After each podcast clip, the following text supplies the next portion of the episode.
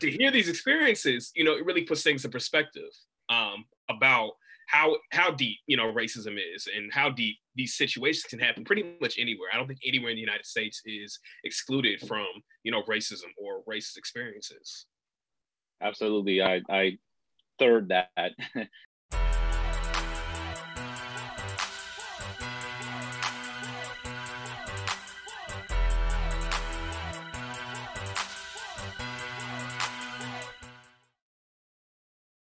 Hey, everybody. So, welcome to another episode of the Cancel Podcast. As always, it's your boy Jay, my co host, LA Plouts, the philosopher scholar. And today we have two special guests, Mr. Aaron Davis, as well as Mr. Niko Centeno. And so, for today's episode, we're actually going to discuss Black, all, and blue lives and which ones matter. So, to kind of start things off, I want to go over a couple definitions because I want to give us a little background into what race is, ethnicity, culture, and nationality is, and kind of see if we can form a conversation about the different walks of life that we've all experienced, right? So to start things off, um, a common definition of race, and we'll we'll go one by one, kind of like discuss each one individually as well. So with race, it is known as a social construct that applies to nothing more than the physical characteristics of the way we look, right? So it's generally focused on things such as skin color, hair, various facial features, and all these other traits that are inherited uh, biologically, right? So it doesn't apply to anything national, religious, geographic, um, or anything of that nature, right? And so as we can see by the, the diversity within our, our space today, um, we're all of different races by definition. So, um, who would like to start us off and kind of talk about their journey with their particular race or background? I mean, I'll, I'll co-host it up, but uh, I actually I disagree with the idea of race. Uh, I don't like it, and I, I think we should get rid of it. But it also doesn't matter. Like I don't identify with a certain race, but I know that people think I'm white, treat me like I'm white, and doesn't matter, you know, what I think about that. Um, race has always been a little weirder to me because my father, while he was white, uh, he looked like a brown man. He looked brown, and people didn't think he was white always. So I just grew up seeing that people were wrong about race, like all the time. And it made me think about it much more. And it made me realize that race is more than your skin color, way more. Okay. Yeah. Aaron, Nico, what, what do you guys think about that? Or would you guys like to add on about that? Um, I could start with my personal journey with race. Uh, one, I always knew I was black. You know, my parents definitely instilled that. Um, whether it be culture, whether it be having a race talk with me. You know, I had my first, you say, racist experience when I was seven years old. You know, so at that point, at a young age, I always knew that yeah, I was different. You know, kids never really treated me different on that aspect. It was just kind of like you know we're kids and we you know you just play around. You know, there's no really like you know distinction there but as I got older, especially to my teenage years, I started realizing like, oh, okay, this is, you know, what it is. The fact that I'm a, of a darker skin complexion, part of a different race, I'm going to be treated differently than other people of different groups. You know, um, I think as far as how I see race, I understand it's a social construct, um, which I think ties into how we're treated in society. You know, um, and my thing is, I always go by what uh, Trevor Noah says. If you guys familiar with Trevor Noah, he said there's nothing wrong with color and race. It's how you see color and race. Uh, we have differences, and we should always acknowledge them, but they should never be. The scale should never tip like, oh, this person has a difference, so I'm going to treat them different, as opposed to, oh yeah, they're different, but I can still, you know, sit down and talk with them. I can still treat them like a normal human being, like I would anybody else.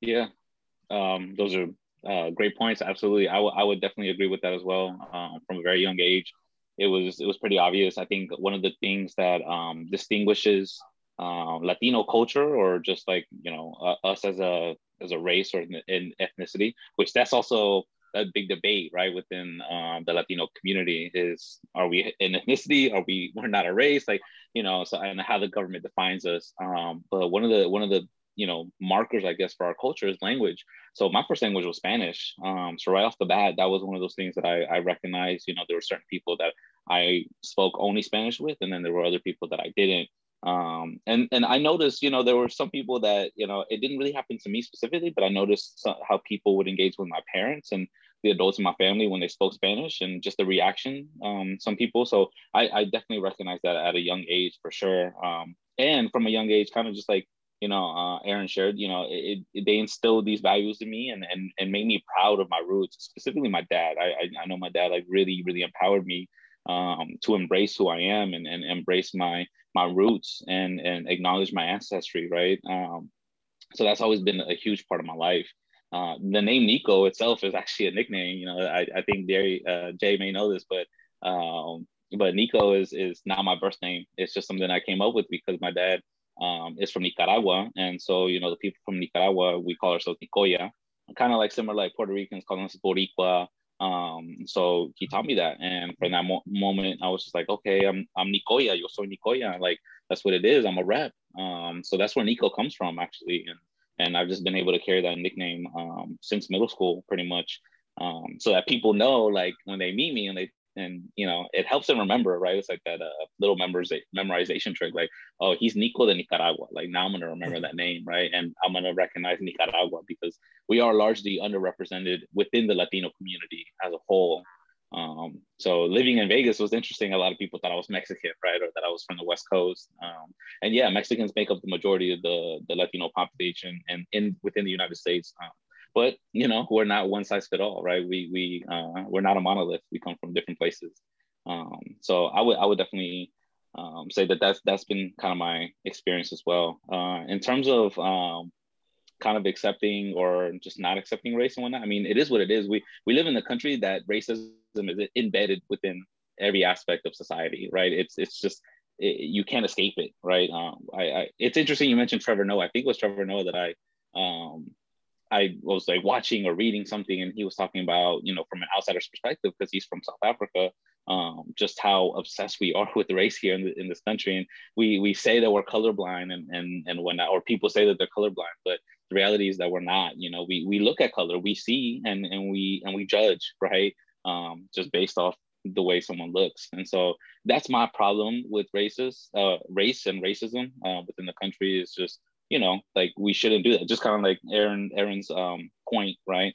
Um, Trevor Trevor Noah's definition of it. Um, I definitely agree. You know, there's there's nothing wrong with being different we are different and that's okay and i think we have an we have a huge problem in this country where different equals bad right um there there it's other right there, this is in a whole other group or whole another language whole other culture whole other food uh, music whatever may be and for whatever reason some people will see that as oh that's less than like that's that's inferior than me and my culture and my my community um, and so that's the problem um, but to me I I love different cultures and, and embrace different people, you know, from different communities. I love it. I, I love to learn about different communities and, and different people from around the world. Um, and it kind of goes back to what I was saying at the beginning, just growing up in the DMV area is just extremely diverse.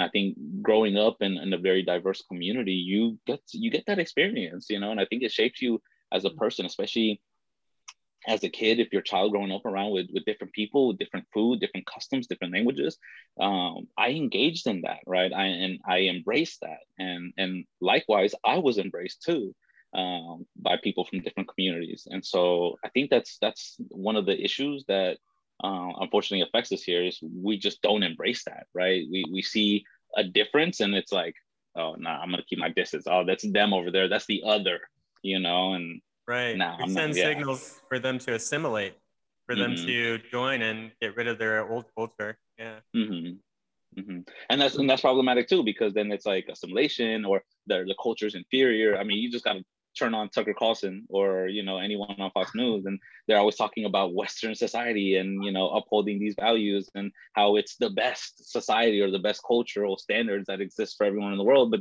you know, everyone knows you're just talking white supremacy. You know, like that's just, you know, that's I can't think of the word right now, but you're just sounding the horn for white supremacy. You know, that's that's essentially what it is um, when you're talking about Western culture, Western civilization, and all these other people coming in and changing that, right? Um, but yeah. I embrace it, and I think that's what we should do, right? That's what we need to do. Start doing this, really embrace each other more. Um, yeah.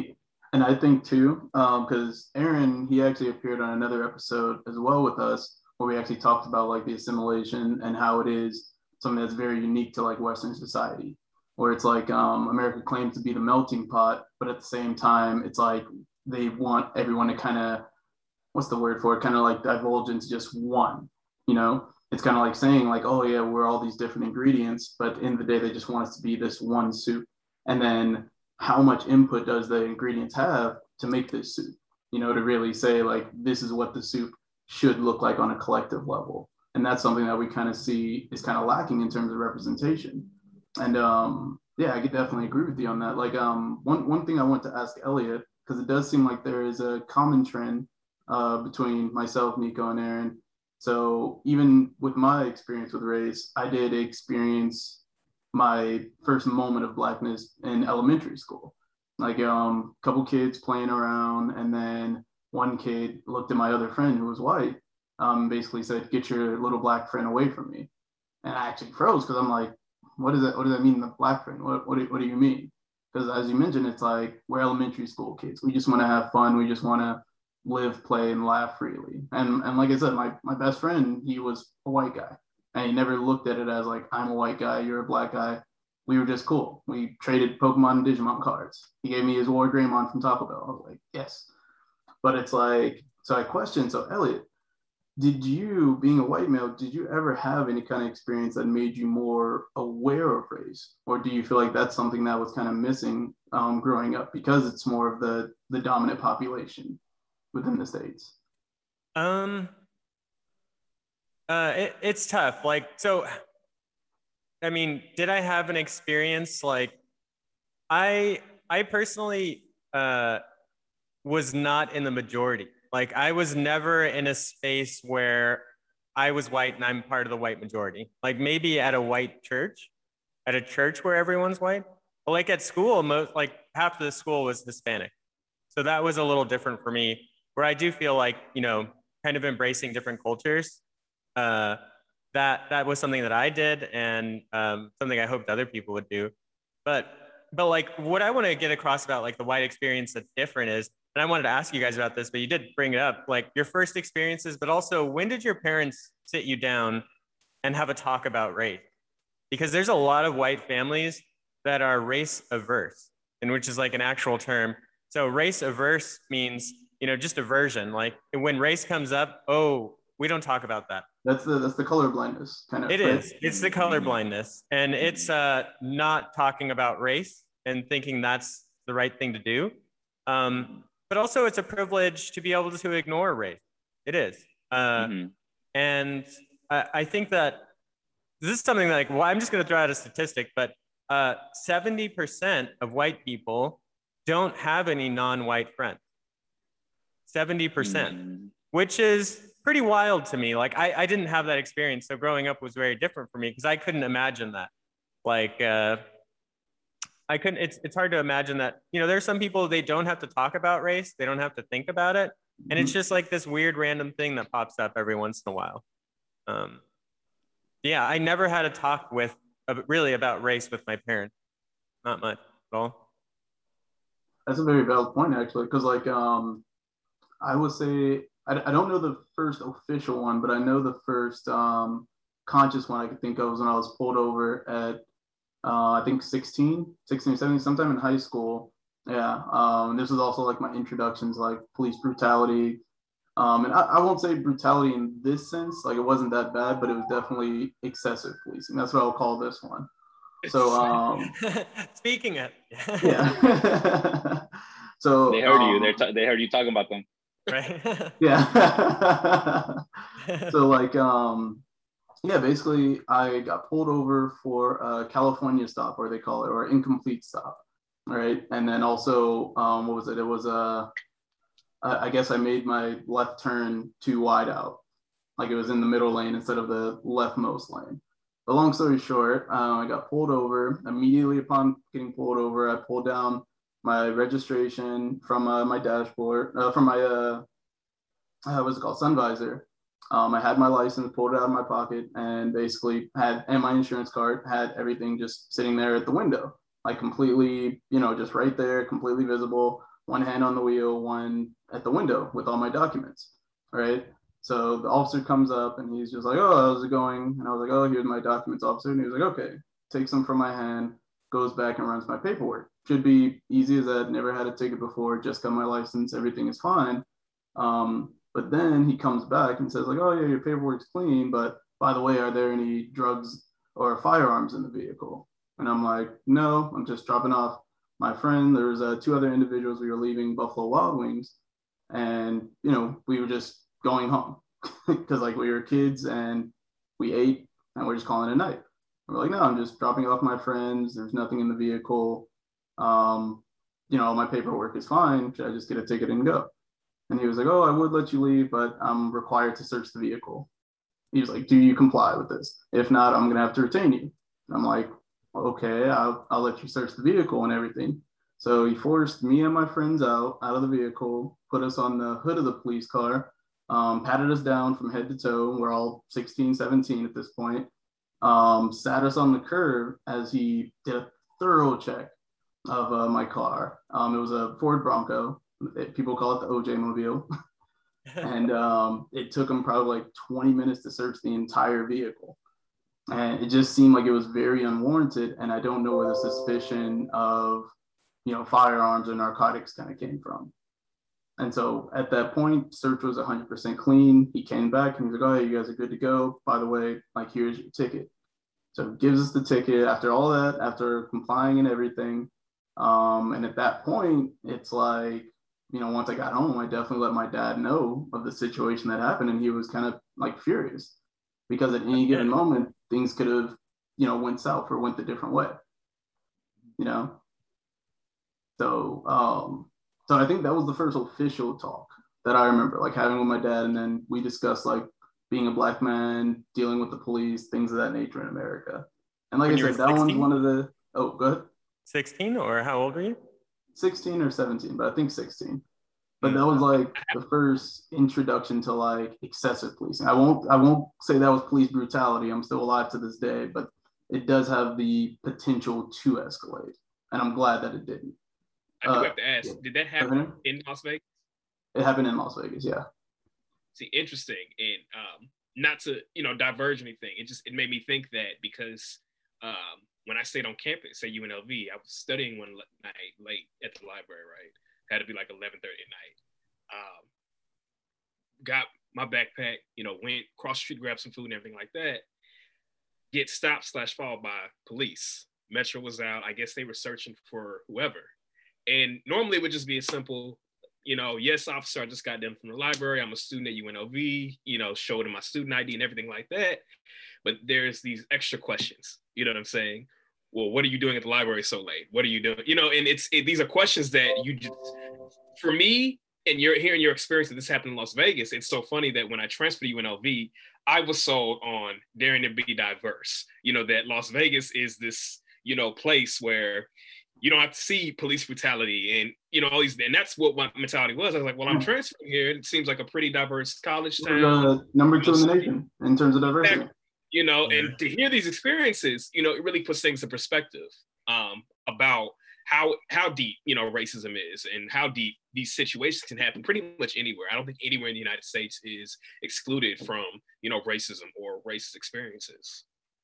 Absolutely, I I third that, um, if that makes any sense. Uh, I would say my most racist encounters with police have been uh, or occurred in Las Vegas in my time in Las Vegas. And um, I can't remember the first time like my parents talked to me about race. I just know that I it wasn't even my parents. I had other I had other family members that were just slightly older than me. And I remember just doing really well in school, right, as a kid. And I remember they would be like why are you reading? Like that's a white thing you know? Like why are you why you like books so much you know? Why you talk like that? You talk white you know? Like they would you talk like a white boy you know? And, and they would say these things to me you know? So it, that was honestly it wasn't even my parents you know? It was like i recognized that from a long time uh, you know from a very young age that you know, like, damn, am I doing something I'm not supposed to be doing? am I not repping for for my community, my people? You know, but my parents would encourage me, and they highly encouraged me to do well and excel in school. So so I would.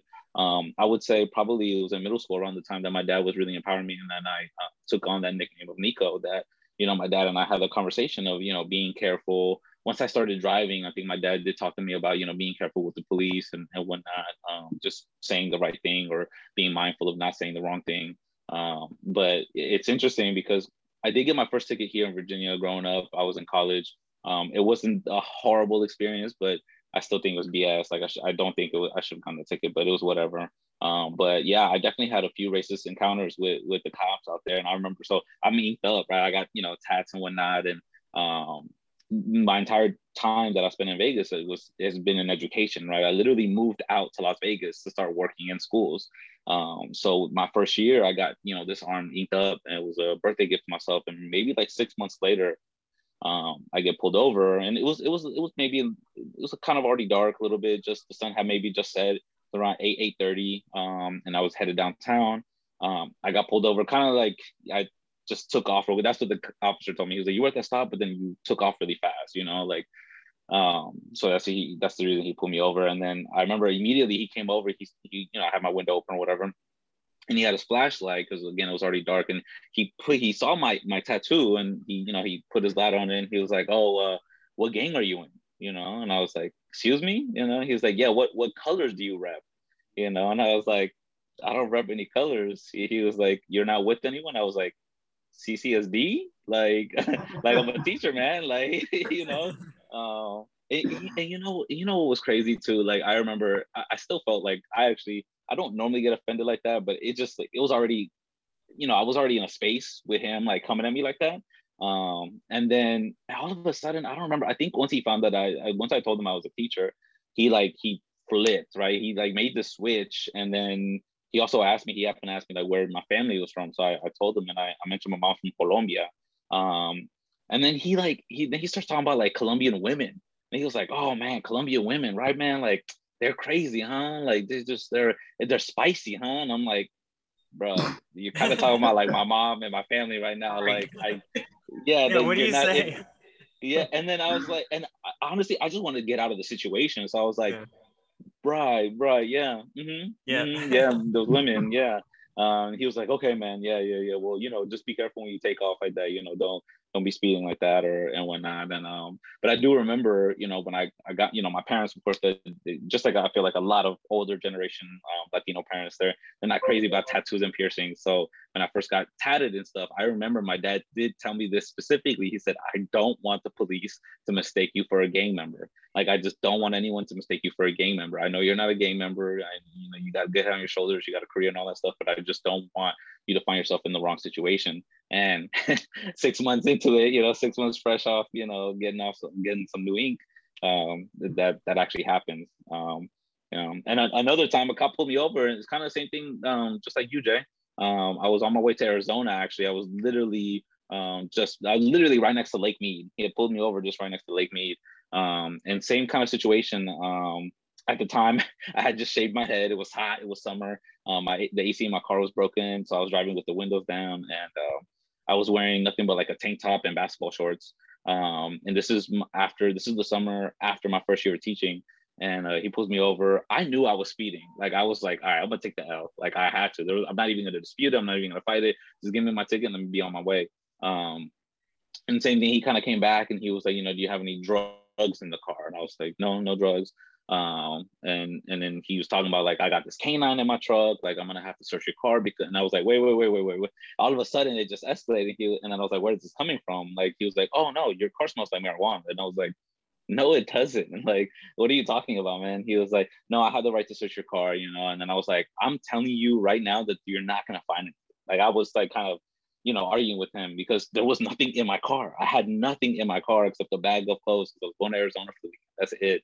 Um, I was like, I promise you, you're not gonna find anything. And then he was trying to set me up too. He was like, if you just go in and take out whatever, you know, you got a dime bag, you got a piece, whatever, I'll let you just throw it away here in the desert, you know, because we're literally right next to like dirt. Um, and I was like, I have nothing to show you. I have nothing to give you, and you're gonna waste your time, man. Like, sure, you can go ahead, break out, you know, bring out your dog and search my car, but you're not gonna find anything, man. Um, and I guess he he saw that I was being, you know, very genuine and very sincere um, because I was telling the truth. And he goes back to his car. He's like, all right, just stay here. And then I don't know, five five ten minutes of waiting, he comes back and just hands me my ticket and lets me go. So I, I guess he must have believed me or he was trying to scare me into, you know, admitting that I had something in my car. But, you know, um, I definitely didn't. So that's that was that was very frustrating. So I, I, I feel you, Aaron. You know, like moving to Vegas, you know, I would say I, I definitely experienced a lot more racism from cops than than I did here in the DMV, and, and I have, um, hmm. and hopefully won't. But you know, the reality is I get hella nervous anytime a cop comes around. That's just the truth, you know. So. Oh yeah, it's definitely scary. And uh, a friend of mine, he said that uh, Metro Police, like the Las Vegas police, police, they have some of the most racial bias and racial sensitivity training in the entire U.S which blows my mind because we still have major problems like you, you know you guys have all personally experienced. Uh, i mean i'll say i've actually like i've had a lot more cop encounters than i even realized like uh, before meeting other people. And then i've met you know some people like i've never dealt with the cop.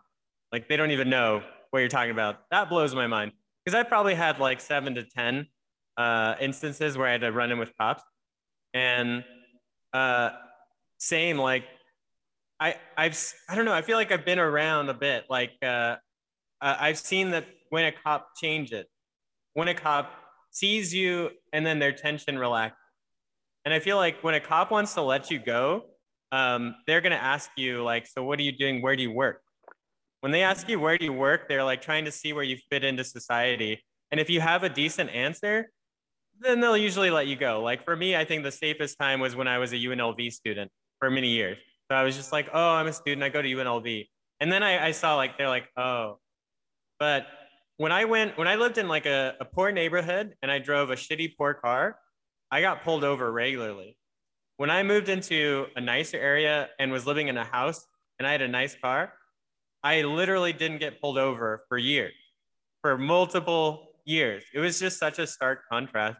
But um, yeah, like as a teenager having brown friends and then riding bikes we'd get stopped by cops and like uh, told to sit on the sidewalk and uh, they'd run our names and like all kinds of bullshit but uh, i don't know it's it's just it's a weird thing and and i've seen the statistics that are like you know if you're brown then you're probably going to get pulled over or stopped by cops five to six times more than white people and based on my friends experience and like they'll tell me stories it's like wow yeah that that is just so much more than what I'm getting. Yeah, I, I would say it's interesting too that you mentioned um, like with with Metro. Uh, are you saying like Metro or North Las Vegas has the most uh, racial sensitivity training? I think Metro. Metro.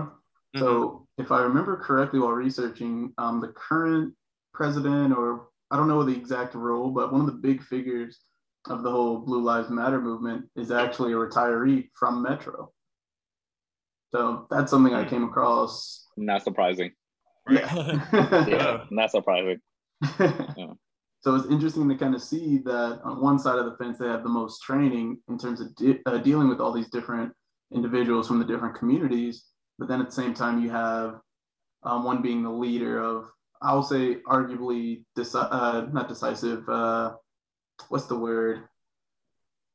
Divisive mm-hmm. movements that are currently out right now. And I say divisive in terms of some people are very pro cop, some people are very anti cop. And I think like the majority of people are kind of like in the middle somewhere saying like, not all cops are bad, not all people pulled over are criminals, so on and so forth. But it's like kind of seeing that that background that we the background experiences that we've all kind of had. Like, what are your thoughts on like uh, the Blue Lives Matter movement and how it relates towards like Black Lives Matter and other movements going on right now? Aaron. yeah, so I was on raise his finger. well, well, as um, and I'm gonna be so transparent, and it, it, it's I have to, and I have to speak on it on facts, right? About why it was the Blue Lives Matter was created to begin with, and why it had followers. Um, to me, it's a bullshit movement. I'm sorry, I have to go ahead and say it. There is no like basis or backing with blue lives. The the concept of it just doesn't make sense. For one, it was counteractive because of the Black Lives Matter movement. It was a movement to basically counteract the movement. It was not a movement because you guys generally have love for, for, police or think their job is dangerous or this or that because there's black police. There's mexican police there's asian police there's police from all different backgrounds. Um, and there's been multiple police who have actually um, agreed with black lives matter and said yes they have a valid cause. Racism does happen. Racism happens in policing. And as a policeman they can identify with that. My thing is this is that i would have more respect for it as a movement if they had counteractive, um, not counteractive, had um, actual solutions to policing. Like, hey, well, maybe we do need to have a meeting with both of our founders to sit down and talk about racism and injustice and how I would have more respect for them as a movement if that was the case, but that's not the case. This is kind of like a aha, I can debunk that, or aha, we've you know we've got a movement now to to to prove that racism doesn't, doesn't happen and police are actually the ones being targeted. You know, and that's just that's just my my thoughts on them as a as a movement in an organization. Yeah, that's right. because I do feel like the conversations aren't being had between like the two parties. Because like um, so from what I from what I came across, and this is seeing um, seeing posts online, reading a couple articles, just trying to really get an understanding of those who follow like Blue Lives Matter movement. Because there are you know there, there's Blue Lives Matter supporters out out and about. I'll see the flags and everything, the thin blue line flag, and um, it seems like they have more causes than than what we previously mentioned. Like they they do feel that um, one of the one of the more extreme ones that they have is saying that any kind of actions against police should be considered hate crimes. That's one of the more extreme approaches that, they have or beliefs that they have, which uh, Louisiana actually ended up passed um, legislation supporting that. But it also seems like a common argument for those who say that they're not anti uh, Black Lives Matter they they often say that they think that police are often disrespect, uh, disrespected, not looked upon highly enough, and they receive too much criticism or doubt. So it's one of those things where it's like it's hard because like on both ends we don't want to get to like absolutes, but it's like learning a little bit more about it. I can see some of the criticisms or even some of the arguments in favor of them. Mm-hmm. Yeah, I'm I'm gonna um, second Aaron's comments. Uh, it's it's all bullshit to me, uh, and it and it's really deeply rooted in white supremacy and racism within this country. And I I think one of the uh, benefits of having studied history, and I, I double majored in, in, history and social justice in college, and just being a history like just into it, right? Like is is understanding that our present is the consequence of our past right? We're still dealing with these issues and that we're being told, hey, oh, you know what? All these things are, you know, oh, the civil rights movement was 50 years ago. It was only, but that's the thing. It was only like 50, 60 years ago. That's the thing. It was only 50, 60 years ago. And people are like, oh, just move on. Just move on. Like, we we did that. You guys had Dr. King. You guys had uh, Cesar Chavez. You had all these people, you know, and it's like, but no, it's still a problem. You know, I'm still, it's, it's still an ongoing battle. Um, and so I think when when people are talking about, when you look at policing, you, you look at um, police force um, and police forces, um, they're deeply, deeply rooted within the institution of racism within this country um, you know, I learned a lot from hip hop, and and I'll never forget the the KRS song, you know, the the um, sound of the police, right, where he has that one line at toward the end of the song where he's like overseer, overseer, overseer, overseer, officer, officer, officer, officer. He kind of, you know, so the overseer was the original kind of police patrol on slave plantations, you know, and it's interesting because if you look at pictures of their badges, they're the similar kind of police badges that exist today. And it's wild it's wild that there's no one's at least in policing has made that connection to say you know what? This symbol this star or the sheriff's badge or whatever whatever that we used to wear back in the day is still very similar to what we're wearing today. That's that's not a good look. That symbol and that and that that the fact that that still exists and is still being used in police police policing today is problematic is extremely problematic. So i think um you know you have a lot of blue lives matter folks that um obviously support the police um but it's because they've felt like the police have been part of the community, are part of the community, and have protected their community um, for generations. Whereas for other people, Black and Brown folks and other marginalized communities, that hasn't been the case. Um, we have not received that full protection from police, like specifically white and very rich uh, communities have experienced. Um, so we're and that and that's where the disconnect is. You know, that's where it's like we're trying to tell y'all that this is going on in our community. We're trying to tell y'all that this is happening to us, to our people, to, to people who are dark, right? Black and brown people. And, and these are different experiences with police, and you're not listening. we understand policing is you know necessary it's it's needed crime happens yes you know fight the crime you know chase the bad guy lock them up there are bad people in the world there's people who commit uh, horrible acts of crime right but there's also good people out here you know I, you know, us included here in this call that aren't committing anything and we literally all share different experiences of us you know being innocent and being treated a certain way um, so to me, blue lives matter is, is, complete bullshit. When you talk about blue lives matter, there's there is no blue life. To, to police is a job, it is a career, and it is a choice. There's the individuals who serve and put on that badge and put on those blue uniforms. They made that choice to wake up and become a police officer right? Black people didn't wake up and say, you know what, I'm gonna be real black today. Brown people didn't wake up and say, I'm gonna be real brown today. You know, like no, we were we were born you know we were born this way right? So um to me a, a blue life does not even exist right? A, a, police officer is a career. It's not a race. Um it, it's just it's a profession. And so that's where it loses really all credibility for me just even thinking about it from from that perspective. Right. No, okay. that's, that's a lot of good points. Um I mean, something something for me too is yeah. I think you guys are both right that it's it's entirely reactionary because it's like, what does Blue Lives Matter really stand for? Okay, like what are you fighting for?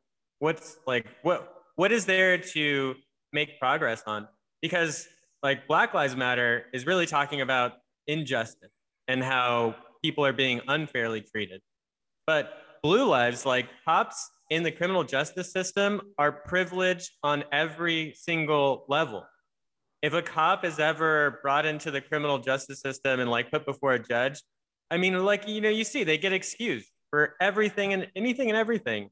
It's it's wild, but um, so yeah, so it's like, what do blue lives? What are they arguing for? What do they even want? What more could they ask for? And what more qualified immunity? You know, uh, so yeah, that's where I think I lose the credibility in the movement completely as well. Uh, well, according to what I came across, their argument is that um, police are also victims of like homicides.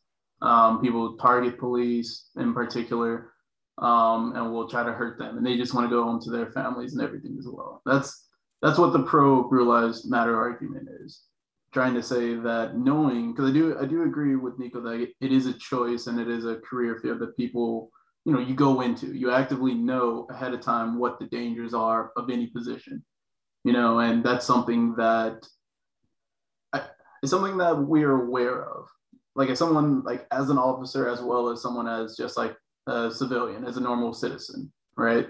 But their argument is that knowing the type of daily potential threats they may go on to, that they deserve a lot more respect and a lot less criticism.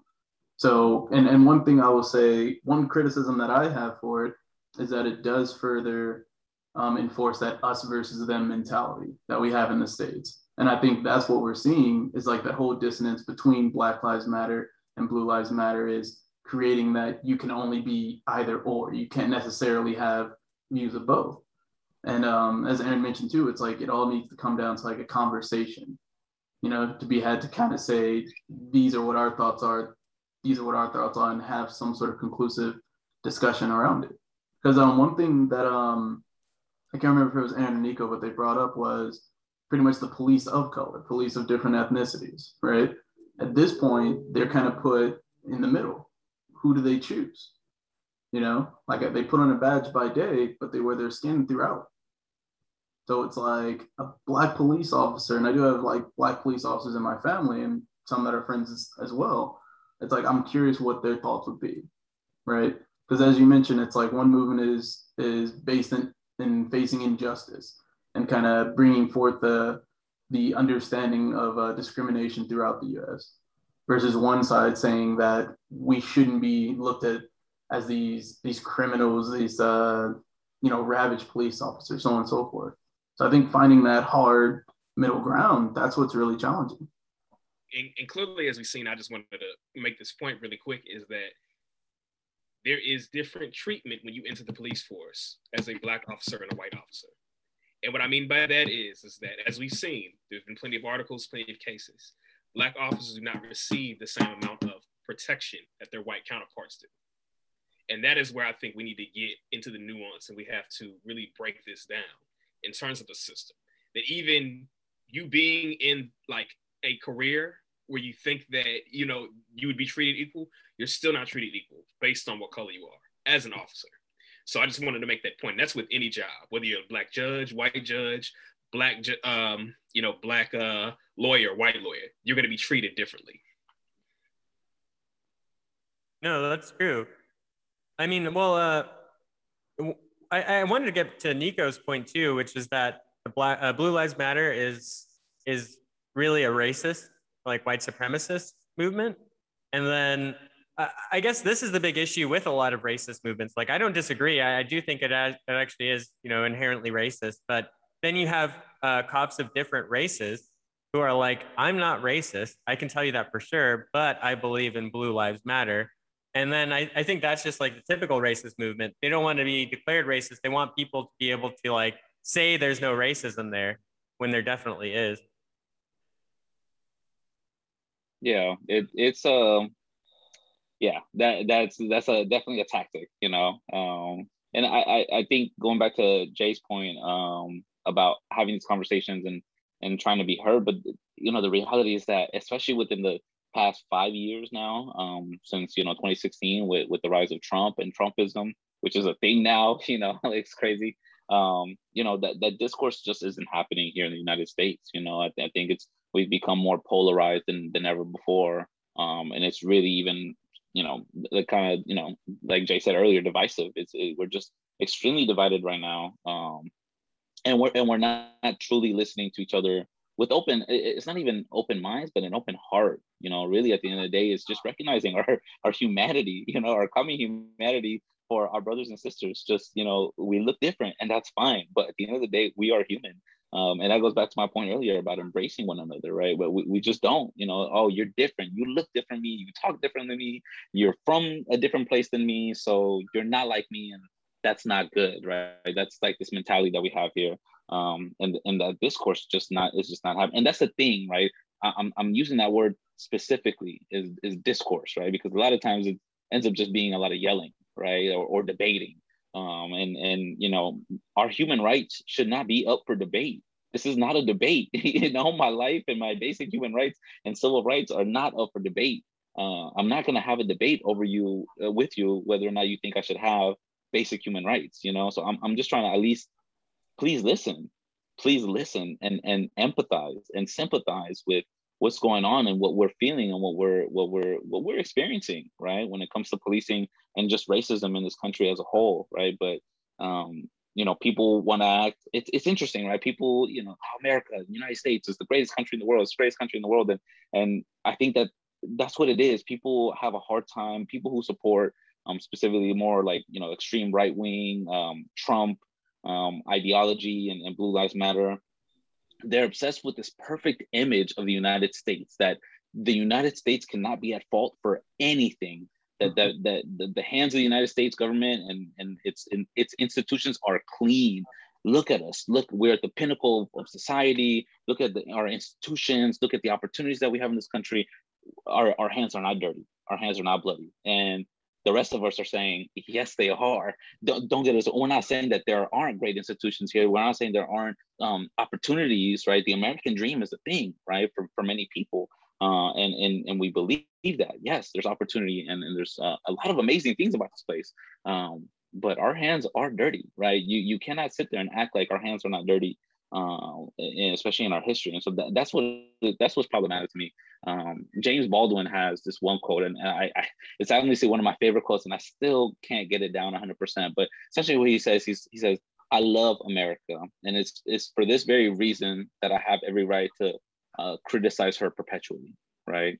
Uh, and I think that that's it's it's absolutely valid, right? It's absolutely valid to think critically about your home, about where you, you live and you grow up and, and to question things, right? And to say, you know what, I love, I love this place. I love it here, but you know what, there's some things that we could work on. you know, there's some things that, um, there, there's some cracks in the system, um, big ones that we got to fill and we got to address those needs. We got to address those issues. And a lot of people are like, no, no, no, no, that we, we covered that with the band-aid. We're good. You know, that, that crack isn't there. Mm-mm. What crack? What are you talking about? You know, and I think that's where the big disconnect is, um, unfortunately. So, I can agree with that.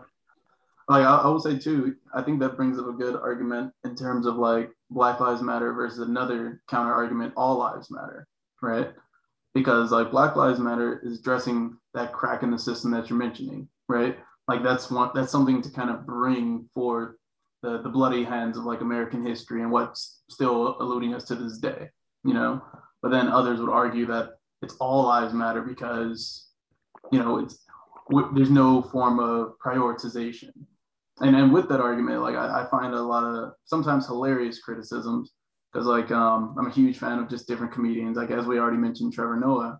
Um, one thing that he referenced on one of his episodes was the cartoonist that put forth the the burning home situation, right? So if you have a neighborhood and um, you have a couple houses that are on fire, right? You wouldn't want to hear someone saying all houses matter. You know, you would want them to address the ones that are on fire. Same thing with um, Michael Che in his stand-up Michael Che Matters. He mentions 9/11. He was like, "Can you imagine if the twin towers would have fell and someone would have been like, all buildings matter, sir?" No, it's not the case. You're addressing where the issues are even though hilarious setups, it's like you have to address the issues that are at hand and who specifically are being hurt or damaged by these systems, you know? So like the all lives matter approach is very similar in the blue lives matter in terms of the dismissiveness. And like you said, it's like not acknowledging the cracks in the system is just as dangerous as directly contributing towards it, you know, mm-hmm. because of the cracks. Like if we if we say the crack is on a ship, right? if the ship has a small crack and it goes un, unknown, then it's going to sink the whole ship. And I feel like that's kind of what we're seeing with America in terms of, you know, all the different feuding that we're dealing with. And it's because people are willing to not acknowledge the cracks and it'll be too late once they see that the sink is shipping, that the ship is sinking. no, yeah, I, I, think you're right. Uh, part of, I think, why all lives matter is a reaction is because people are simply ignorant of like what black lives have to go through what black people face um, so when they hear black lives matter. If, if even if they are like colorblind and equal they're like hey why are you raising black lives up here? Because they feel like all lives matter. It is just like they, you know not realizing that oh there's some systemic pressures and there is real differences. Um, same like darius those were great examples. Uh, i read this reddit post that really changed my mind completely and i couldn't think about all lives matter the same. Uh, it was like you know if we if the four of us sat down to dinner and we all had food except for aaron and then he's like hey i i don't have any food on my plate and then i say hey we should all have food and then i start eating and i don't do anything to change like you know that's that's what all lives matter is really like it's like yeah all lives matter and we're not going to do anything to make sure everyone's equal. You know? so, mm-hmm. Mm-hmm. Absolutely. And, and, as a um, sociology major, there's this there's this concept, right? Um, fairly new, but I think it explains it um, to a T. Um, it's known as inclusionary theory.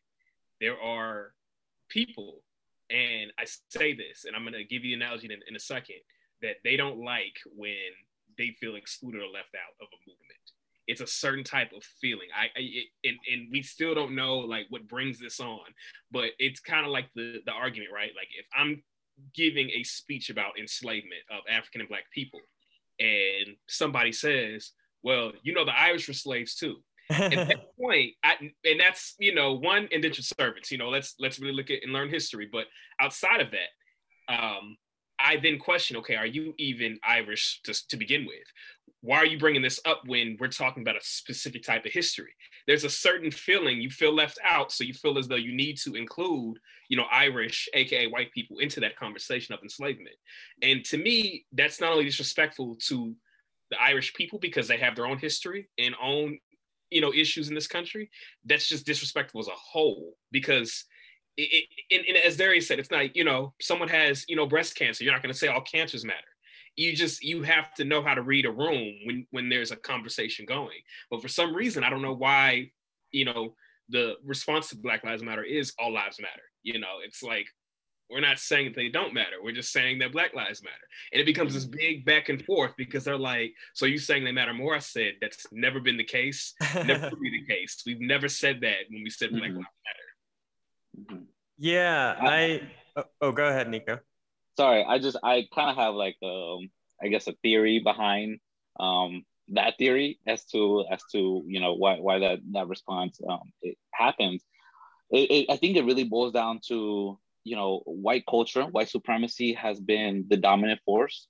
Um, so when we're starting to, to have these conversations about Black Lives Matter um, and and raising these issues of racism, um, what it's doing, it's decentering white right? It's it's saying, hey, hey, hey, yeah, we get it. You've been the dominant culture in this in this country uh, for generations, for for centuries now. Um, but can you just scoot over a little bit and can we just squeeze on in here and talk about what's going on with us here? And you know, uh, white supremacy is is is powerful, right? Uh, very unfortunately in, in this country. So it, they're putting up a fight, right? They're they're saying, no, no, no, no, no, no, no. You guys stay put stay there right where you where you belong where you've always been and we're to remain the power right it really boils down to power and influence in this country um, and and i think when we're having these conversations it's decentering whiteness and it's saying you know like hey just scoot over you know it's not to say just kind of like what aaron said it's not to say that uh, black lives matter more than white lives than brown lives and asian lives and indigenous lives that's not the conversation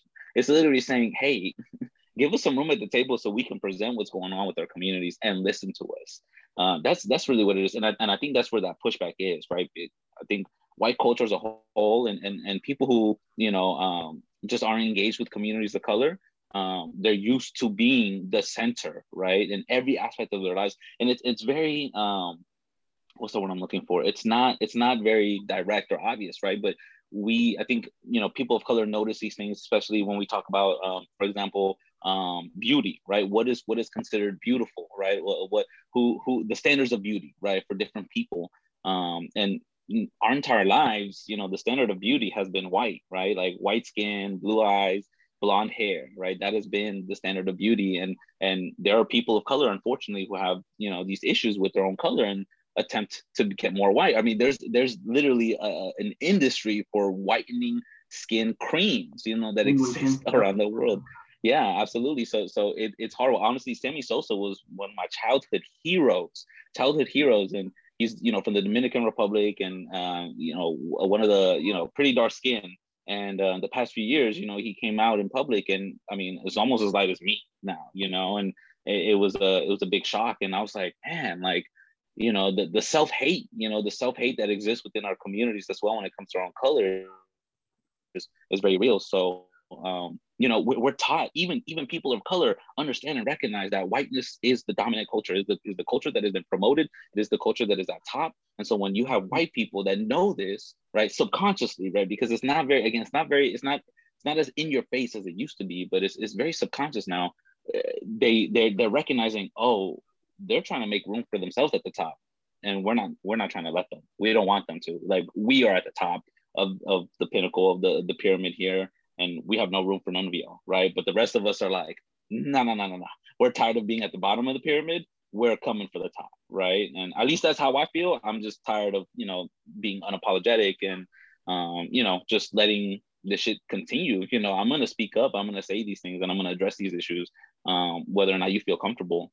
Um, so I'm I'm making my way up to the top, and I'm bringing my people with me. I'm bringing all y'all with me, and um, you know, it, it is it is going to be a fight, man. It is going to be a fight because obviously they're pushing back, right? And I think that's where you see the rise of Trump, um, extreme right wing, you know, groups. Um, and it really started with the. It didn't even start so much with Trump. It really started with Obama. Unfortunately, I just remember watching the news during his first election run and all these right-wing militia groups are starting to pop up. I mean, I'm sure mm-hmm. there's research about this that shows you can really look back. You don't have to look back to 2016. You have to look back at 20, 2008, 2007, 2008, and starting to see this rise of right-wing extremists just because Obama was running for office. And then once he took over office, that's when it was like, oh man. And that really, you know, I think that was uh, uh, a consequence of what led to Trump really, really running for office. And you know, of course, Trump was like, "I'm not racist. I'm not racist." But bro, you know, you were you were discrediting Obama from the jump just based on a birth you know, just alone, and you know that that screams racism. That screams racism. And your rise to power was was that was the foundation on your rise to power, right? Um, and and a lot of white supremacists they they're just like no, you know, they don't they don't agree with that. But hey, that's that's really what it is. I think that that would be my theory as to why you know all lives matter, blue lives matter is um, kind of were a mm-hmm. reactionary movement, right? It's kind of like, oh, they want space now, like they want to come up, you know, like yeah, we do, we do yeah, because we're yeah. tired of this treatment, you know. Um, so yeah. I think you both bring up some really great points, and uh, white supremacy definitely a factor, but I, I, feel like part of this reaction too, like you're saying, saying is uh, decentering whiteness. So it's being moved off, and that's triggering white fragility, mm-hmm. where right white fragility, where white people they aren't often decentered. You know, you've never really noticed because you always were an assumed center and assumed default. And then you start to feel that, and you're like, hey, wait a second, Irish serfs. Hey, wait a second, all lives matter. Uh, and and that's that's tough to deal with because you uh, there's just a certain point right in spaces where it's like we can't be uh, apologetic here. We can't soften the language. Like I'm, you know, we, we just have to get through this to explain. And some people just need to be more educated. They've just never thought about black issues. But I kind of wondered, like, and how you guys uh, think about this. But like, what if the the tag, the uh, the hashtag was Black Lives Matter too? because if you say Black Lives Matter too, I, I, I get that like white fragility is going to hear Black Lives Matter. And it's like, why are you saying Black Lives Matter? Can I say White Lives Matter? Why can't I say White Lives Matter?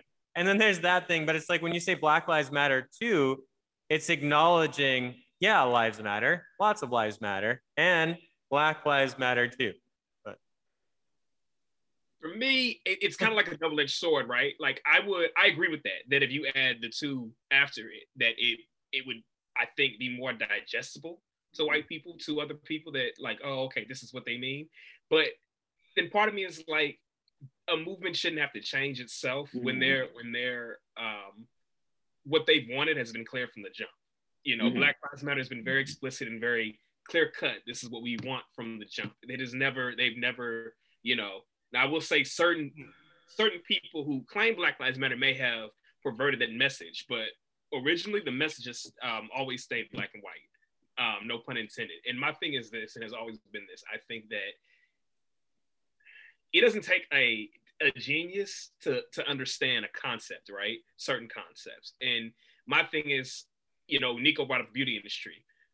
I remember having a debate where I was speaking about um, Vanessa Williams, and I said, "Oh, she's the first, you know, Black Miss USA," you know, and all, automatically someone asked me, "Why do you have to say she was the first Black Miss USA?" And I said, "Because she was the first Black Miss USA. This is not a mince of words. This is not me saying like, well, what about all the other people who are white and everything like that? I said they get acknowledged too. I'm just simply saying a fact that she's the first Miss Black USA. And it, it went. I was a back and forth for a good 20 minutes. In my head, I'm thinking, why is this such a difficult concept? Why is this such an issue for you to digest that she was the first Black Miss USA?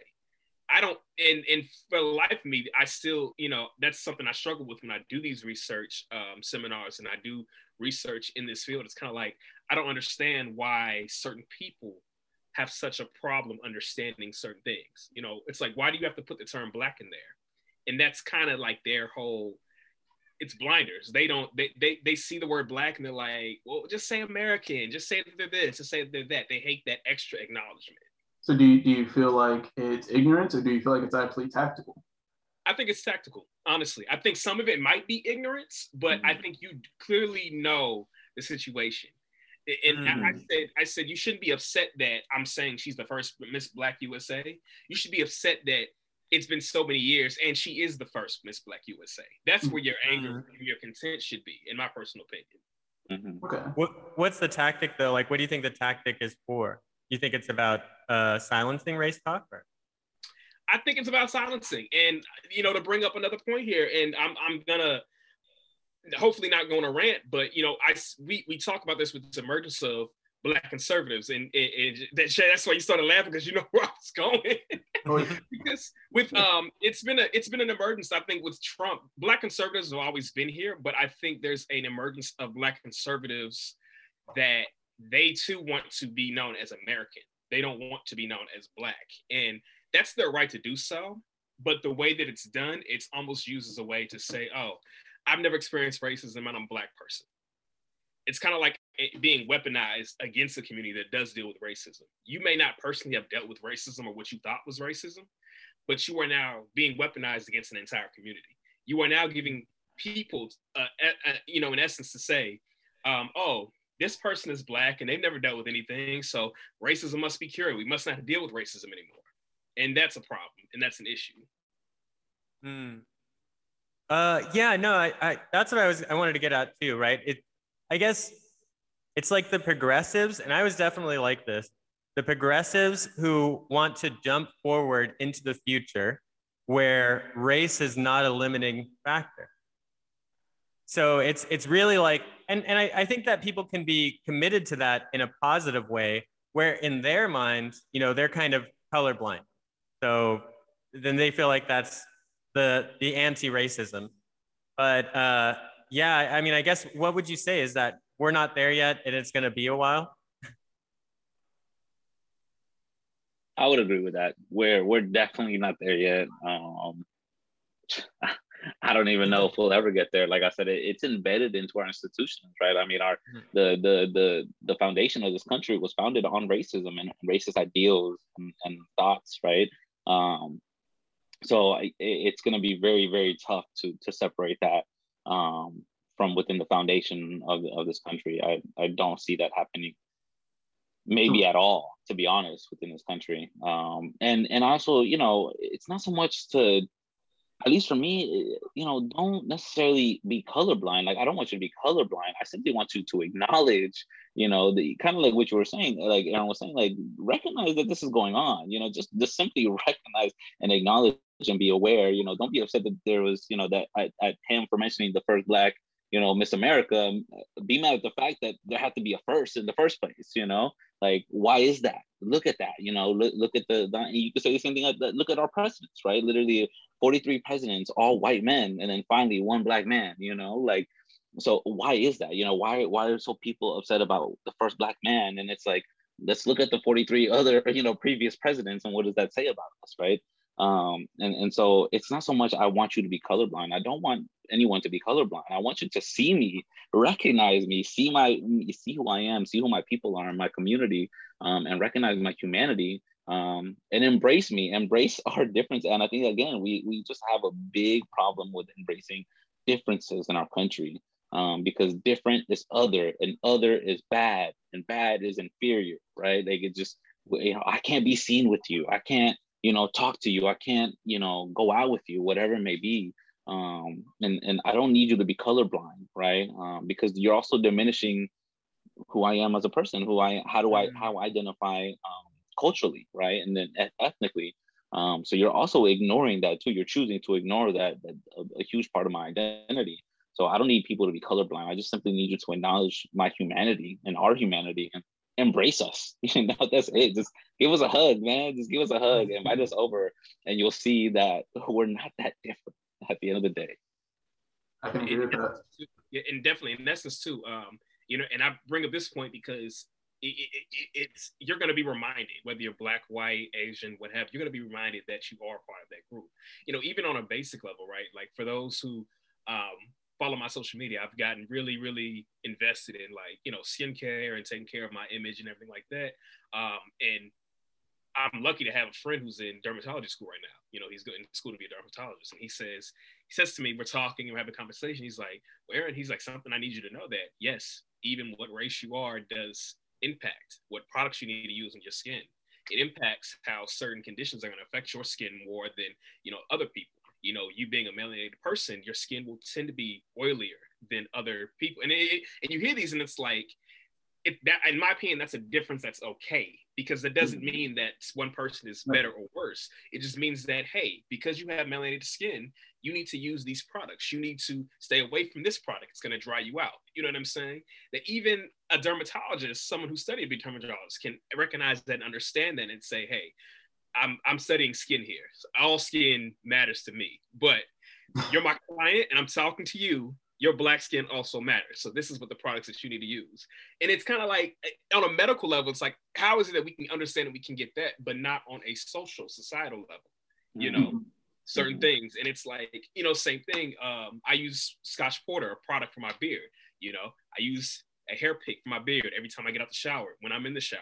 There's certain things that I have to do that a white man might not necessarily have to deal with, or an Asian man or someone of a different person uh, color that doesn't, um, you know, grow as thick as a beard and thick as hair as I do. And to me, that's all right. That's a difference that um, is not negative. That's just a difference that it's it's the way my hair grows. It's the way I look, you know. And and whether it's that or whether it's food, you know, difference, whatever. That, that's, I think, an opinion of a difference that is not negative. It's a difference that we should embrace.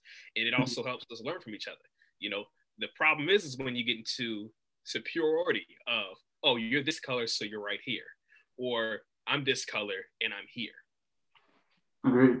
See, I'll say too. So based upon that discussion too, so it seems like, and you guys could definitely chime in on this it seems like with America, we need we have issues addressing culture and ethnicity, right?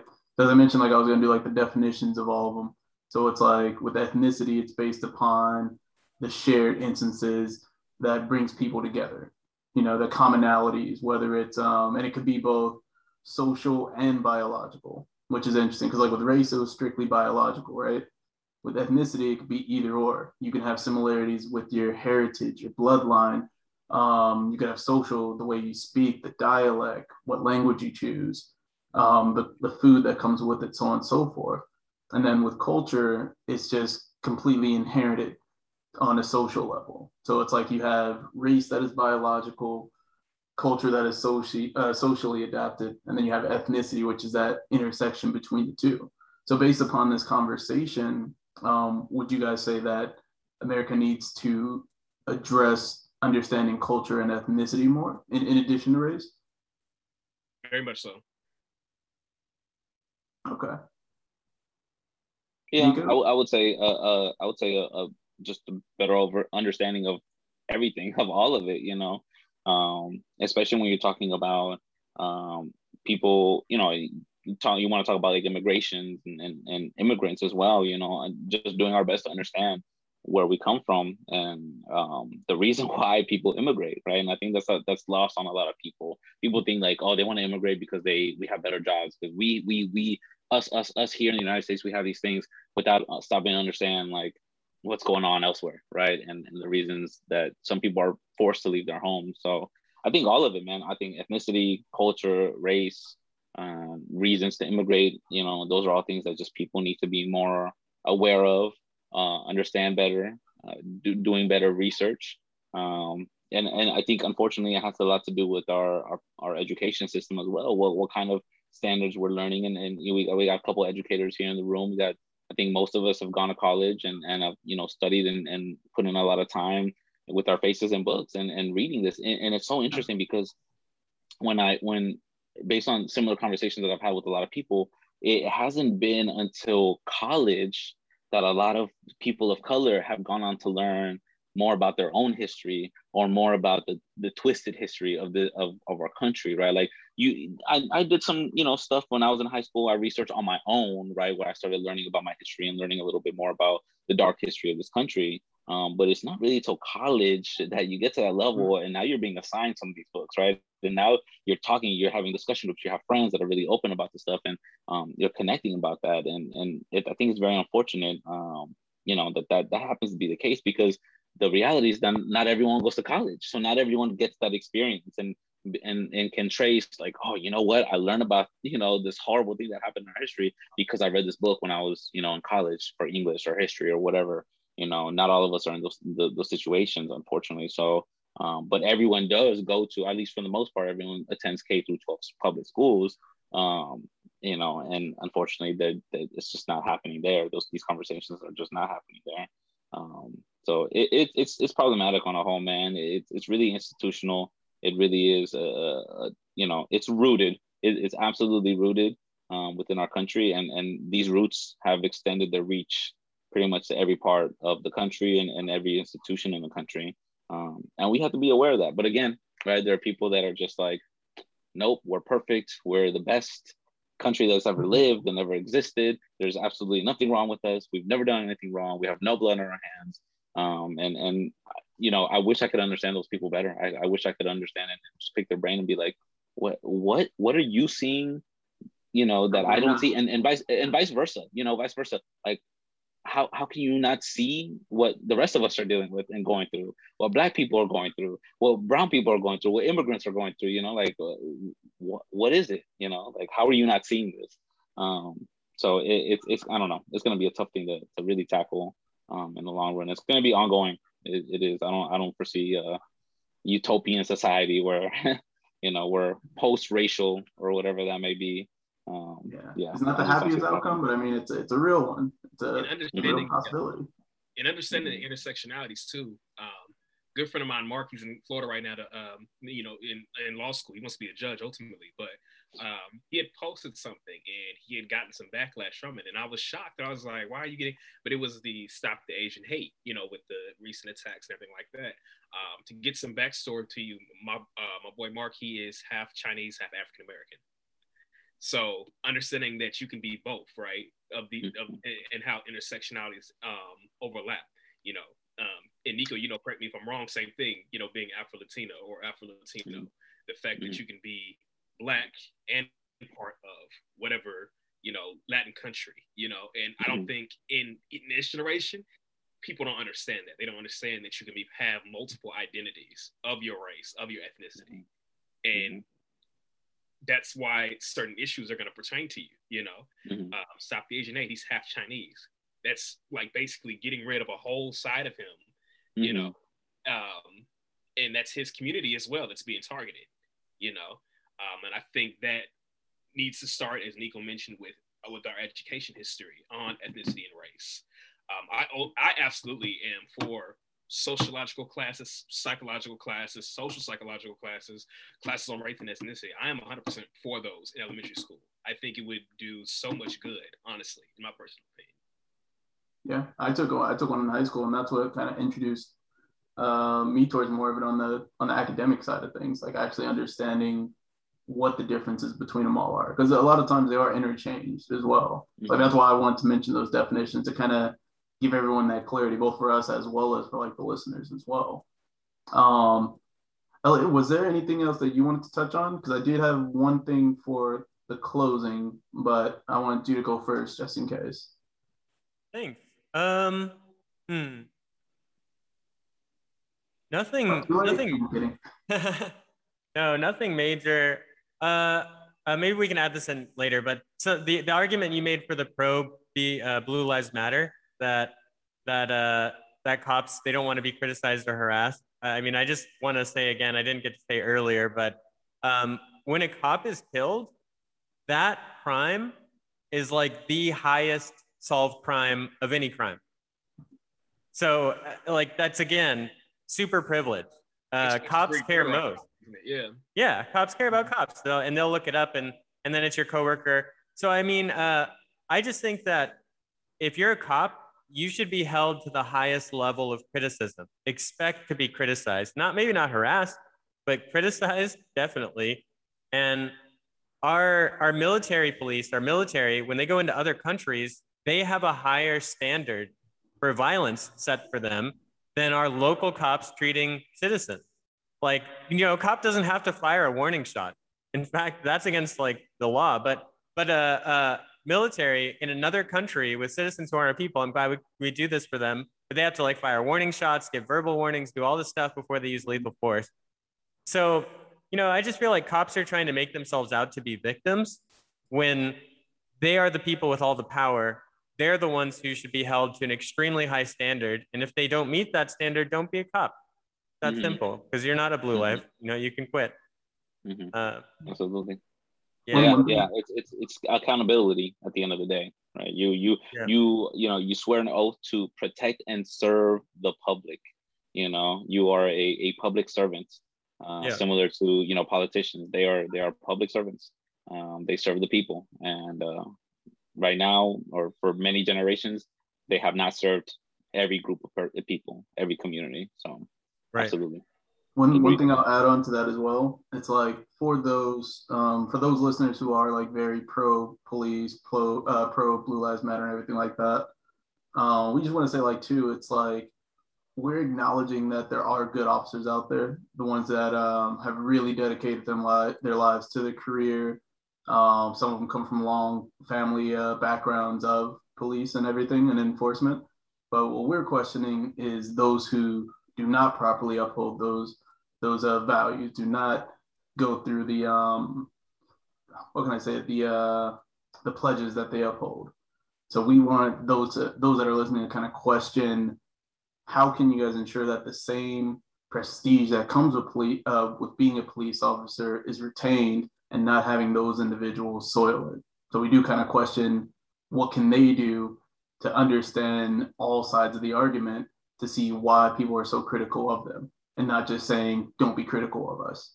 It's like there's a long established history from individuals of all different backgrounds here who have had this issue. Civil rights movement, it was a big issue as well. And as you guys mentioned, that was what, uh, 50, 60 years ago. Like that's when our parents were alive and our grandparents, like they experienced that. And that's from all of our backgrounds, like, cause all of us are Americans on the call too. So we do ask that they challenge themselves to see if they can have those hard conversations to say, why, why do these communities of color or these um, poor communities look at us the way that we do versus the light that we hold ourselves to. So it is accepting and acknowledging that standard is earned and not necessarily given. So um, the one thing I wanted to do as a closer though, so um, since we did go through the definitions of like race, culture, ethnicity, and um, we didn't touch on nationalism, uh, uh, not nationalism, uh, nationality, but um, basically person legal uh, legal citizenship, whether it's birthright, naturalized, and then having pride for that. That was a little quick run through. But what I wanted to do in closing is kind of have each one of you, Elliott, this includes you as well, kind of speak on their thoughts on what their race is, ethnicity, uh, ethnicity is, their culture, and their nationality, and see how that's shaped you into becoming the person that you are, and what you would like to see going forward from here. So like if I had to start, I would say me, Jay, um, my race is I'm black. My culture is I'm African American. My ethnicity is very hard to kind of classify, like African American, Native American, um, and the fact that American comes up with it, it shows a different level of ethnicity that I have outside of my ethnic backgrounds as well. So as for me, it's kind of complicated. And the nationality, born and raised in America but I'm also African American, African first, then American, based upon the history of the country. Um, so whoever wants to go next, I wanted you to kind of label yourself and then also speak briefly on it to see how it shaped you into the person that you are. And whoever wants to go first, or I can do popcorn. Aaron, Aaron. Yeah, I can go, man. Um, so race um, is black. Um, my ethnicity. So um, what I pinpointed it down to. Um, it'd be Nigerian, Native American, um, splashes of European, that's Black, Spanish, French, and Native American also, um, specifically Blackfoot tribe. Um, and then that's just what I have on the surface level for ethnicity. There's too, too, too, much, too much, but that's beside the point. Um, that's why I say for me, I'm cool with the term black and African American always. Um, culture, of course, black African American, and um, nationality is born and raised in the United States, so American. Okay, and how how has that all like shaped you into becoming the Aaron of today? Um, and which one has shaped you the most? I'll say also. Definitely, I'd say um, culturally, um, being um, black African American and being raised in a black African American household, you know, with mother and father who are both um, unapologetically black and have taught me to, you know, love my dark skin, love who I am as an individual, um, deal with racism. Don't let racism shape you, essentially. So um, that's kind of, you know, been my experience. I like that. I actually like that quote a lot too. Mm-hmm. mm-hmm. Absolutely um, yeah, I guess I'll, I'll follow up with that. Um, it's, it's again, it's kind of tricky for Latinos. We we feel like at least I feel some type of way because you know you fill out an application of any kind and they'll be like, "Are you know what's your ethnicity or or you Hispanic Latino?" And then they'll ask about your race and Hispanic Latino. I remember being like in high school filling out a job application, I think, and seeing that for the first time, and it's like, wait a minute, Latino is only an ethnicity but not a race. Like, how does that you know how does that work and, and so it can be a little tricky um, to really uh, determine that. But to me, I, you know, I, I think from that moment on, I, I just, I told myself that I was like, I'm Latino. That's it. Like, I don't know anything else. Like that, that to me is my race. Um, you know, by definition, it may not be, you know, again, because I don't, I don't understand how they came to those standards. And I've seen that, you know, on a lot of different applications um, since then, right? Um, so to me, you know, I would say ethnically, yes, Latino and, and uh, Hispanic. Um, I guess in terms of race, if I do have to check off a box, if indigenous is an option, I would check off indigenous. Um, I haven't done like an ancestry or DNA test, so I'm not entirely sure exactly you know how you know where my roots really really come from like way way back um, so that's just what i'm comfortable just putting for right now uh, i know my grandfather has told me that we do have some indigenous blood in in our family at least from nicaragua um, so with that in mind i just you know i just you know kind of choose indigenous um, but honestly culturally um, the furthest thing from it to be honest like i we just don't really um, as far as I know, uh, there may be some things that Latinos have adopted that may have come from indigenous culture. Um, but as far as I know, it, it's it might be subtle. Uh, and at least in my family, I would say we're very culturally Latino. Um, I would say, you know, we're we're at a point in our lives with my family that at least my immediate family where um, we've become a little bit more culturally American as well. Uh, we've we've adapted. My parents for sure. My, my parents, their English is pretty strong. Uh, they they my mom was able to go to college, you know, get a degree. You know, she works at a hospital, um, and that honestly changed our lives, right? Um, so I would say we're we're at a point where we're a good mix. You know, um, I honestly I, I like that term Spanglish a lot. You know, being able to to interchange and use some Spanish and some English, and that's really what our family has become. You know, I would say that our, our Spanish is still very strong. Um, the adults in the family very much still speak you know um, Spanish very well uh, including you know some of you know I'm I'm part of the the first generation of kids born here in this country. So like me and my cousins speak it you know fairly well. My brother speaks it fairly well.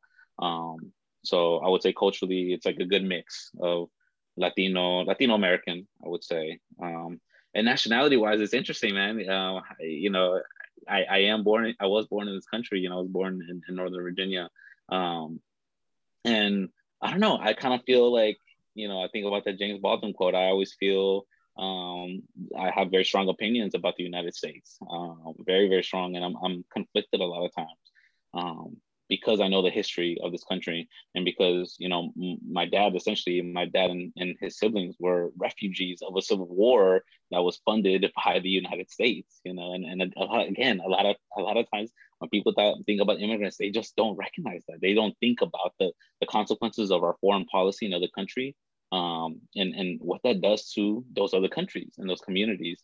Um, so I, I, am conflicted in that. I, I, am American. I was born in the United States, um, but I have a hard time, to be honest with y'all, like saying that I'm a proud American. Um, because I do recognize that our hands are not clean. We we have blood on our hands, and we continue to have blood on our hands, not just within Latin America, but pretty much the majority of the rest of the world. Um, yeah. So I'm, I'm just very, very conflicted on that. Um, but I am very proud to say that, you know, my family is from Nicaragua. Um, I, I, love that. I love that because there aren't that many of us here in the United States as a whole. Um, so I just love to represent and put on for, for Nicaragua. And, and I love Colombia too. And I, you know, the, the on the flip side of Colombia, you know, a lot of times people think Colombia and they think, oh, Pablo Escobar. Oh, you know Pablo Escobar. You know, oh, you know, you're into drugs and cocaine and all that stuff. And it's like, no, fuck you. First of all, like, don't be ignorant. Uh, and second of all, Colombia has so much more to offer than you know this one-dimensional idea that you may have that you learn from a TV show um, or from you know whoever. Um, so I, think a lot of times uh, Colombia is painted in a bad picture in this country, um, and it couldn't be further from the truth. It, it's such a gorgeous, beautiful country, um, and, and the people there are just as amazing. So, um, so I'm very proud to say, you know, I, I have no problem putting on Nicaragua and Colombia. Um, yeah. And I will say, of course, that I'm American, but I have conflicted feelings about that. Yeah, as you should too, because like as you mentioned earlier, it's like um, being American. First, the First Amendment is having that right to criticize, and through mm-hmm. criticism through criticizing, that's what makes us better. It's having those conversations to say, what can we do better on? You know, especially coming from the education background, it's like you don't have to get 100% on every exam. But when you get that 90 or you get that 80, you go back and you say, what can I do better? And that's how you improve mm-hmm. upon. And that's how mm-hmm. all of us, as being students of this world, that's how we get better and that's how we evolve. So as, as, as you should be critical and always keep that about you because as an American, that's our right to be critical. Right. So, uh, Elliott, what are, what are your thoughts? Definitely. Um, Actually, so uh, well, uh, I would definitely say I would. Uh, I show up in the weird part. I mean, race-wise, like as a kid growing up, I felt really disconnected, and I definitely still feel disconnected. When I would bubble in something for race, I'd bubble in other because I just didn't feel white. Yeah, and I, I still don't. And so I mean race, white, because people won't really, you know, listen to me if I say anything else. It's just why resist, you know, at this point. Uh, culture, void. I, I, I don't know. Um, I want to say American, and then people are like, that's actually nationality, and they treat you like you're ignorant. But it's like, what the fuck am I supposed to say? I don't know. The only cultural beliefs I share are with Americans. Uh, should I say Las Vegas? It's so uh, ethnic group. I, I, have no idea. Um, I've never been treated like an ethnic minority, so none. And then nationality, yeah, American, I guess. That's my citizenship. Um, but uh, again, being white in a in like a country like this, it, where whiteness is associated with money, with privilege, with racism, with like having a house, just all that stuff, it didn't relate to me at all.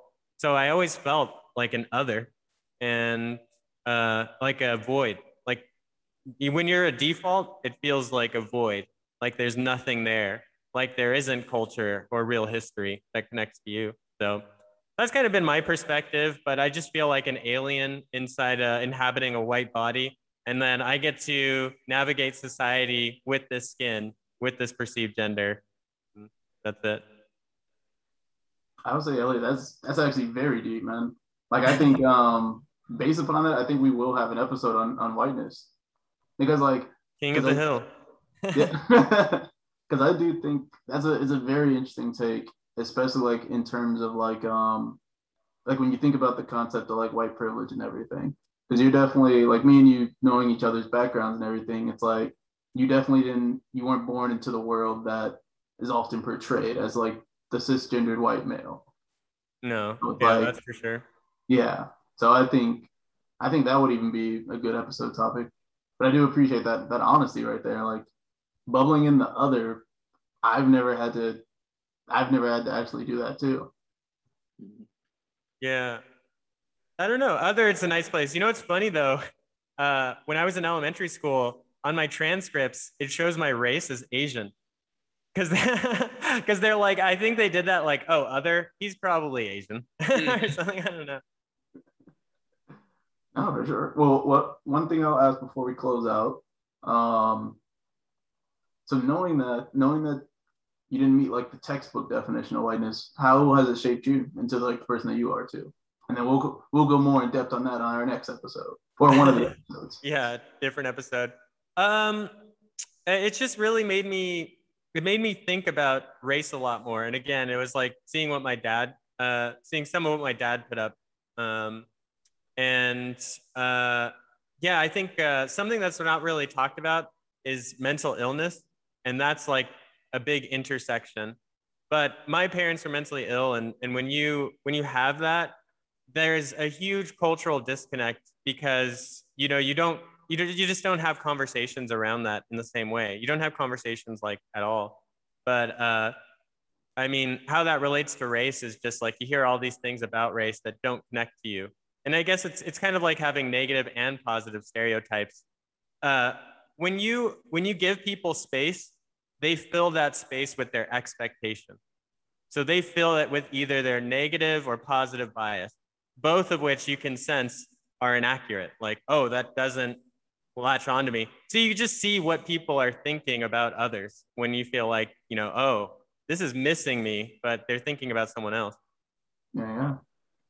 Oh my god, dude, this is yeah. We're we're gonna we're gonna we're gonna touch on this in a future episode. Like we will. I, I gotta go soon, but yeah, I I want to say thank you so much for for the guests. Like yeah, Aaron, Niko, great to have you on.